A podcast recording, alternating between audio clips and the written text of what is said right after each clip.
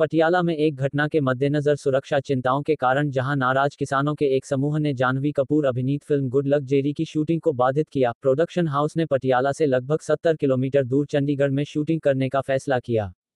Film करने के लिए शेष क्रम, शनिवार की घटना भूपिंद्र रोड, शूटिंग स्थल पर हुई, इसके बाद होटल के बाहर एक और विरोध प्रदर्शन हुआ, जिसमें जानवी, फ़िल्म निर्देशक सिद्धार्थ सिंह गुप्ता और अन्य कर्मचारी ठहरे हुए थे।